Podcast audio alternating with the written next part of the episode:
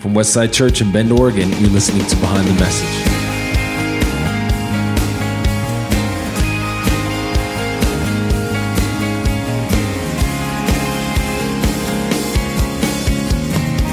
Each week we take you behind what we teach here at Westside. I'm Ben Fleming. I'm Evan Earwicker, and we have with us today a special guest, Randall Knight. Uh, welcome, Randall. Hey, how's it going, guys? So, Randall was on staff for many, many years here at Westside, and going back to what year did you first start coming around Westside? 2000. 2000. So, going on 20 years here at the church. Has it been 20 years since the year 2000? My I mean, we're going on it, right? I am ready for Y2K. Can we make Y2K happen?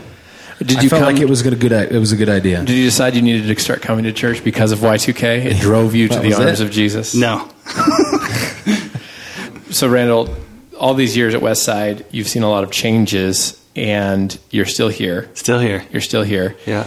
Um, and I, I should back up. The reason that you're on today is because you, you're one of the original listeners of this podcast. Yeah, I've listened to every episode. And you're good to give us feedback as we go. Thank you. Not always positive feedback. Well, it's it's to start off. I mean, I love you guys. I love the church. Westside Church is is my home, and I have never been released to go anywhere else or desired to go anywhere else. And so, um, through the ups and downs and changes and all that stuff, it doesn't matter. You know, my relationship with God is the same, and this is where I choose to worship, and this is the people I choose to fellowship with, and so that's that's it for that, you know. And so as far as the the podcast goes, it was super cool to see it start and see it listen and, and have you guys hear the the the thing that is tough sometimes is the you guys kind of get down into the weeds a little bit, and so when I'm listening to it and being off staff now for a good six years, you're starting to lose track of who's who and you know who uh, is producing the messages and who's doing this and who's doing that. And so, oftentimes, there's a quote by Otto von Bismarck. He was like the Prussia dictator Yes. Yeah. We talk about the Prussians all the time. All the time around all the here. time. Yeah. Yeah. But he he has a quote. He has lots of famous quotes. But one of them says, "Law is like sausage. Nobody really needs to see how it's made." And I think a lot of times with your podcast, that it happens to get there sometimes where I'm just like, no, I just I want to hear about the message. I want to hear about what Bo is saying, what Steve is saying, and what and how how they're going deeper, and what they couldn't get out on the on the message, and and what they changed and stuff. And so oftentimes it kind of gets dives in a little bit into like you know the technical aspects of it. And I'm like, why are we talking about this? But it, I mean, isn't that the behind the scenes of a message? Is both what wasn't said, but also how it came to be. I mean, isn't that behind the scenes, behind the message? It could be. It could be. Sometimes it is. You got, you guys are. You, you sometimes will talk about personal things with that particular speaker, but when you have other speakers on that are from out of town that aren't on staff, the podcast sounds different.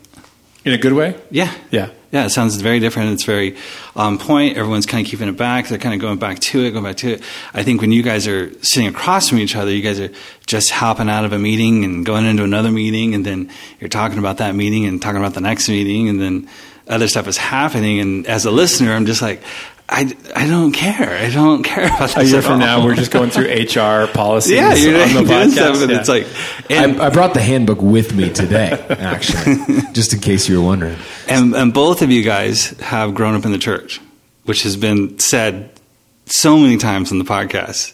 It's like, I, I get, I get, I get, I get, but go on to the next point. Go on to the next point.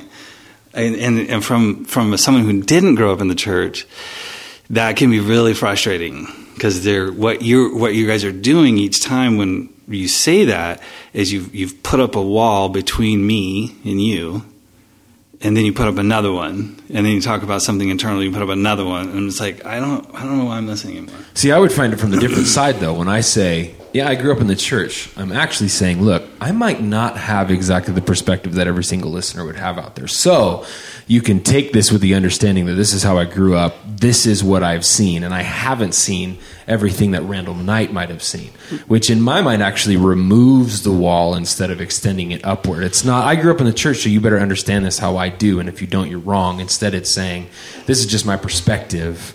Uh, I, and I, I kind of apologetic that I don't have maybe additional perspective that that some other people do, especially the listener. Yeah, I understand that, but it doesn't. Someone listening for the first time might not understand that, and so to get the to get this to get the podcast out there more, to get more listeners, I think to get more people understanding the Word of God better, to coming closer to God. When you're doing that, it feels like a, a diversion and so if you're saying stuff like, growing up in the church, we were sort of taught to do this and this, but it could be different some other way, speak into that. Mm-hmm. But it's, it's the line is kind of crossed when you're saying, growing up in the church, this is, I don't know anything. You're like, oh, okay, it's great, but how does that get into where we're going to next? Right, right. What's fascinating about you to me, Randall, and this is for years now, I, I, I don't I don't understand how how you hang on like this podcast for instance. Yeah, yeah. No one no one forces anybody to listen to podcasts, right? There's no like you know, there's a lot yet. of social pressure to listen to behind the message. Randall. So you're choosing you're, you're, choosing to listen to it but with some pretty strong feelings. And this goes bigger than the podcast. You said it earlier. You haven't felt released to worship anywhere else. This is your home. This yes. is your church. And yet, I think a lot of people that have walked through the, the, the length of history, good times and bad, most would have like been out at some of those bad points. You know, um, not a lot of people I think would have stuck out through as many ups and downs as you've experienced here at Westside. Why? There's a clear. There's a. I have a relationship with God. I don't have a relationship with Ben Fleming. I have a relationship with Evan mm-hmm. Earwicker. I've known you since you were very young, and that relationship with you and me, it doesn't hold anything regarding my relationship with God. And so, if somehow we could get to the people that are interested in church, are kind of on the fringes and stuff, and how people come into church is is rarely. I woke up one day and I thought I should go to church. It's mostly I knew this person and then we had a relationship, and then I started this relationship with God. People are going to bring you into church, and people will push you out of church. Mm-hmm. And uh, holding on to that idea and knowing like these people are going to hurt you, they're going to hurt you at work, they're going to hurt you in relationships, they're going to hurt you even at church don't pay no mind to that when you have a relationship with God. Your relationship with God shouldn't change because it's just it's people are people. Eh, you're going to make mistakes, Evan. Hopefully, you don't make any big giant mistakes that will lead you into the news, and then me go, man, I knew that guy. but um, we have when you when you place people in that perspective of going, hey, you know, Evan is his own person. He's able to do good things or bad things or whatever whatever he does isn't going to change what's going to happen over here as far as being a Christian, going to church, or listening to music. Evan has very distinct tastes and styles of music, and so that doesn't have anything to do with me. And so that's why I have a relationship with God, and I've been asked to be here by Him since 1999, and this is where I'm at. So it's seen a lot of different changes, a lot of different leadership, a lot of things happen, and buildings move, and stuff added onto it, and it just do you, doesn't change. Do you miss the old days? No, no. I mean, we've moved forward in a lot of different ways, and I think growth is always good, and it's you're always going to experience growing pains in anything, and so. Um, it's it changes. I mean, the stuff that we're talking about now in our society, and uh, we have to talk about in churches, didn't exist, you know, ten years ago, and they definitely didn't exist eighteen years ago. So um, we never had a transgender discussion in 2000, 2001, and so um, this is part of it. I didn't. You don't know that when you're on a church staff and you're you're growing up and you have kids playing worship, and now they're leaders of the whole youth, you know, organization. So, so let me ask you guys, and go away even just from specifically the Westside Church and, and podcast kind of discussion. Where do you find? Uh, we've talked a lot about race, and we've talked about uh, women equality in church. Uh, what, where do we find these conversations about gender, about um, you know a lot of young people going transgender really early, uh, the the conversation around homosexuality? How important of a conversation is this for the church going forward? Is it kind of a make or break thing in the next 10, 15 years for the church? I had a conversation on Tuesday with uh, Pastor Jim Stevens. He's one of our kind of pastor emeritus is, emeriti I don't know around here anyway. Uh, he he served um, on the mission field for years. He's been a pastor here for years, and he helps a lot of small churches around our area now. It's kind of his main thing. But he was talking about some of these issues, like the um, transgender conversation, and he said um, his feeling is that in the years ahead, we're going to not have a choice whether or not to speak up or take a stand or have a position on issues like this because it's going to be forced on us. And then he said, happily, I won't be here for that. I think, you know, he's referencing his age. How old is Jim? he's not that old. I was like, ah, I think he'll be around for a little bit longer here, Jim. But, um, and then I told him that he, he was in Vietnam, so I guess he gets a pass on the having to take a stand here now. But, um, but I think the issue isn't, oh, should we address any of these issues that we talked about. I think it's it's when will we address them because we're going to have have to address them. Society will make churches take a stand, and I think this is where we find ourselves in a in a dicey spot. Um, and I think a lot of churches are in that wrestling position where it's like uh, they're not clear cut ways to take a hard stand that's both going to be loving and truth filled. That's real obvious, and so here we are. And as time goes by, society is forcing churches to state an opinion. Do you agree with that, Randall? I, I think it's unfortunate that, yeah, that's probably moving in that direction. And everybody would. I can only speak for myself, so yeah, it is unfortunate that yeah we probably are moving in that direction. Um, what's what's never spoken about is that there's no such thing as an all-inclusive group. It just doesn't exist. Um, there's a book, Bo has it, and uh, talks about if there were a lesbian gay community group and if there was a church group in the same area, and the pastor of that church said, Hey, I decided that I am gay and I still want to serve here, I still want to be a pastor here, I still want to do all the things that I'm doing, I'm just letting you guys know and you pause that and you go to the lesbian gay community group and that leader says hey i just realized that, that i found christ and i'm a christ follower and a believer now and i no longer believe that being lesbian or gay or transgender or any of those things are, are, are the right way to do it. Um, each one of those groups with the people in the group would probably say hey we love you. We appreciate your honesty. We're glad that you're here. We're glad that you've done what you've done. But according to this group, you're you're falling outside of the standards of this group, and so lovingly, we're going to have to ask you to step down, and you can still quote unquote be a part, but. Um, there's no such thing as an all-inclusive group because of incompatible either beliefs or um, structures, social structures, whatever. They're incompatible, is what you're saying. You can't you can't both say um, homosexuality homosexuality is wrong, and also say, but homosexuality is totally okay in that same community.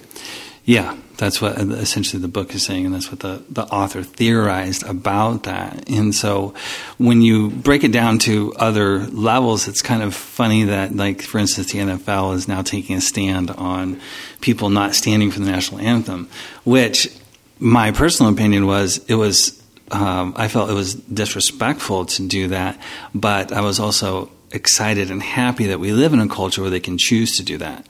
And so now that the, NF, the NFL has taken a stand, it's sort of, uh, again, out of my opinion, out of my hands as it was in the first place. But it, they have a, a standard as well that they are trying to uphold, and they are stepping outside of what we have in the Constitution is the right to stand or not stand. And they're saying, hey, in this organization, we don't care about the Constitution. We're asking you to stand because we pay you. Mm-hmm. And it's an interesting Inter- interesting, too, that the team owners were, a lot of them standing, in, or not standing, were in solidarity with some of these players Sure. until the ratings came out after last season. Interesting. And now all of a sudden, Weird. They're in unison. This is not okay. You know. So- There's still a handful of them that have come out that have said, I will pay any fines that come out Yeah. when these guys decide not to come out or if they do something during the national anthem, I'll pay for all of them. New York Jets owner, I believe, and uh, San Francisco 49ers, and um, probably a handful of owners that are going to come out and say the same things. But that's part of the interesting, the, the most interesting part of the discussion to me is talking about standards. So we say, yeah, you've, you've slipped, you've fallen outside of the guidelines that we consider leadership to fall under. And that will be the battleground that this war is is made upon. Well, I think I mean churches have split over minutia of um, you know moral arguments or even not even moral or sin issues. I mean churches have been divided over you know the color of carpet. So Right. I think Yeah. th- there's always going to be these tension points. Um, it just seems like now all of a sudden society is more interested um, uh, the non non Christian, non churched society is now interested in the stance we take as a point of conflict or some, you know something. There's there's a I feel like there's a, a poking of the church to say what are you gonna what are you gonna do? Almost to to show how hollow maybe our stances Yeah. come off or uh, you know Well, I think that happens because the church as a whole is they, by definition, they drew a, a line in the sand. So right off the bat, for some reason, Christians and churches are held to a different standard than everybody else in the world because they know that we have uh, the Word of God that backs up these actions and the things that we do and the things that we say and, and the, the, the standards that we hold. And so we have this unflexible sort of um, outlook on things and pressures of the world. And so it's it's basically what it is. Like if you you could uh, be a, a person in the world and say, "Hey, everything is okay. It's fine." And that person is not held to any sort of accountability on anything ever because they're just like, there is no rules, there is no laws, there is no nothing. And so you can't really pin them on anything. You can't go, oh, well, what about this? Like, oh, there's nothing. So with with us, it's like we're saying like, hey, there's this standard. This is what we live by. This is the, the book that we read. And this is the beliefs that we have. And it's it's it's like if a person were to say Dr Pepper is the only soda that should be ever sold because it's the best that there is. Immediately, you want to challenge that and say, "Well, have you tried this? And have you tried that? And why, how could you say that Dr Pepper is the only one? That's ridiculous. There's a ton of them out there. All sodas are equally created, sugary and delicious, and it's it's because of that that one stance instead of saying I prefer to drink Dr Pepper, Right. and and so as a believer, it's like I prefer to live this way. I, I prefer to, to do it this way. What about transgender? You hate transgender. I don't hate anybody. I don't know. I don't. I don't know about it. I don't really know anything about it to say anything about it. You know, what are we talking about? Like, would I help a transgender if their car was broken down on the side of the road and the freeway and it was dangerous? Yes, of course I would. Would you help a transgender if they they needed food? Like, yeah, yeah, sure, I don't care. What if your son becomes transgender? I don't know. I'll cross that bridge when I get to it. You know, I'm I'm, I'm not going to love him any differently. And so it's it's that it's it's that we've drawn a line in the sand that we're constantly up against that and being pushed and pressured and prodded and poked about our beliefs and, and they're going to constantly challenge that. I think um, Steve has talked about this on this podcast through the I think it's the Way of Jesus series about removing that line in the sand for people who are outside the faith. That Jesus, we see him in the Gospels um, taking down barriers to faith, and even in, in the Book of Acts, uh, church leaders are struggling with this uh, on the circumcision issue. Right? They're saying, "Well, I think I think actually they need to be circumcised to be a follower of Jesus," and then they go back to, "No, they don't. Stop, stop making them jump through those hoops." um, to come into faith. Let's just say, uh, you know, let's not uh, eat things that have been sacrificed to idols and make sure they're not sleeping with their mother-in-laws. Okay, we're good. I mean, it boils down to that. That's a little bit of a paraphrase of Acts 11 or whatever it is. You know, if you could keep going. But but in that Council of Jerusalem or whatever, I mean, they they had to say we're gonna we're gonna take a stance on some things, Yeah. but we're not gonna take a stance and die on every single hill of of what has been the way that makes us acceptable to God. We're going to remove that to allow Greeks and Romans to get to Jesus. Mm-hmm. And it seems like ever since then, we're constantly trying to put up barriers back in place to say you got to, you know, look like yeah. us or talk like us or think like us. Because here's the deal: I'm totally with you, Randall. I am an um, I'm an evangelist to the core. That is what I do. I'm a big believer. My catchphrase, kind of, if you can call it a catchphrase on Tuesday nights, is that I don't get bored of Jesus. I don't get bored of the gospel. I'm going to keep preaching it, and I'm going to preach it again and again and again because I believe that if we're not continually inspired by the gospel, then we've missed it. Then we've gone uh, uh, too far, or maybe too far back in a lot of cases. Um, some of it for me personally, though, is that I've also just gone through a serious season where uh, I discovered that my my simple desire for evangelism missed out on the most important evangelism tool, and that was doing a better job in creating disciples and letting people see the sausage how it's made mm-hmm. a little bit more. Um, I agree, and, I, and, putting people into that process and helping them think through. Okay, I can think through this way, or this is what um, you know. And, and, of course, you know we can talk about the littlest things about how to put together a message, and I would agree with you that not all those things are the most interesting or important. Um, but but that is my struggle. Exactly what you just talked about. I want to just evangelize. And I think that's that's and that's a, what I'm saying is when there's so many different analogies about coming to Christ and, and, and becoming when you step through the door for the first time. And um, the best I think is like a, a, hospital. You know, when you have you have a uh, ICU unit, you have critical care, you have the emergency room, and these are people walking in for the first time, and that's where they're at. Right. And then hopefully from there they get into a state where they get to the third floor where they're like, "Hey, you're you're you're there. You just need to heal. You need to sit here for a little bit and you need to take it in." And then they get to the point where it's like they're walking out the front doors. Now they're getting their degree this is analogy falls apart. They're getting a degree to be a surgeon, and they're coming back in and they're helping the people that are coming into the emergency room. I want to go to this hospital. Right. so I, I, believe that a church is like that, and the church should be like that. And when, but my struggle is how are we getting these people into the emergency room? Right, for sure. No, and my whole life goal is to get these people into the emergency room, and it's it's a difficult thing to do. For sure. But eventually, um, to go back to the sausage analogy, it's like have a taste of this delicious sausage. Isn't it wonderful? Is this sausage in the hospital? No. Okay. Sorry. and so then you start to eat it. Man, this is so good. And then you kind of come back like you can work. You can package the sausage. And then like, hey, you, have been here long enough. We're going to take you to the sausage room and we're going to show you. I'm like, oh my gosh, this is horrible. I know, but remember how good it tasted in the beginning. It was awesome. so uh, it's just the, the so moving forward. I mean, from that, it's my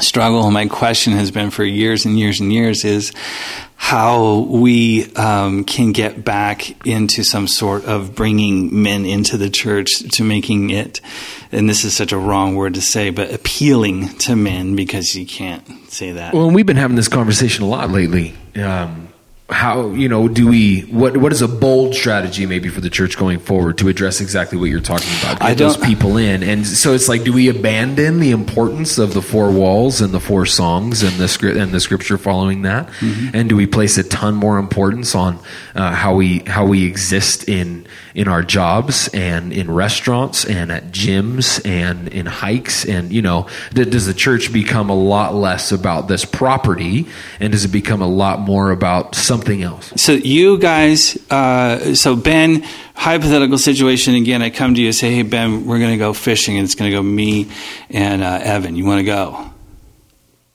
Yes. Yeah, Dude. you would go. All right, another hypothetical situation. Uh, ben, hey, I, uh, I got a, a, fishing trip scheduled. It's with my work. There's about 25, 30 guys going. Do you want to go to that? Probably not. Right. It's a weird thing, isn't it? Because I would answer the exact same way. Sure. Like with three people, we can kind of navigate around it. You kind of know Evan a little bit. You don't know me at all, but it's like you can kind of hang with that. Right. If you had a barbecue with all of your bros, right? What happens? They start to square off. There's three here, two here, three here. They don't all stand in a circle and talk at sure. once. So men aren't designed that way. We saw this in the New Testament. We saw Jesus have uh, uh, a few guys, and then within those few guys, he had a few special guys, and he would pair off with these guys every once in a while, and just have kind of this time. They're yeah. designed to kind of be this way. You played baseball, right? You yeah. were on sports. even in that team, you had two bros You had one really good one, you had another one's pretty good, and then you maybe had another one on the fringe. And outside of that, you didn't really talk to the rest of the team. Hmm. It's it's a we're de- designed that way. We do we do have men in the church though, and I was looking at our our survey of new attendees. We um, we got surveys back from 212. 115 of them were female, 90 were male. So it's not that we're not attracting men. Is it the engagement of men that you're talking about? Because they're in our seats. We, mm. We're about 45 to 65, or sorry, 55 45 split on men and women of our regular attenders, which is pretty close to what, you know, general population is. It's not too far off. But are you saying that they're not engaged? Because they're, they're showing up, they're coming. I guess what I'm saying is that there isn't there they don't seem to sort of have a um, there, there isn't much in the way of church that I would want to invite somebody outside of the church to. I guess that's what I'm saying. I'm still I've been trying to formulate this thought and idea for years now. So I have a friend that I play hockey with, and he. some of the jokes that he says about Christianity and Jesus are so offensive you know, but um, he needs love in his life like that, and he needs Jesus, and he needs friendship, and so none of that deters me from that friendship for him. But how am I going to invite him in? How can I bring him in? How how can I get this person closer to a relationship with Christ? I I don't know that, and maybe that is the answer. It's like there is no onboarding that you would have at a church. But that's and that's what I would say is does he need to ever come to church? Right. I mean, he has you. Yeah. you know, and, and, is there is there a category or a demographic, um, whether it be men or women, who would never, because of past experience or just general feelings about Christians, or whatever, they're never going to come in. Could that be okay? Is there a different model of church or ministry where we don't feel like the win is when people walk through the doors on a Sunday morning. And that's kind of where I'm at. The most success I've had as an evangelist has been because I belong in a community that is not the church community. It's because I play slow pitch softball or I work out at a gym.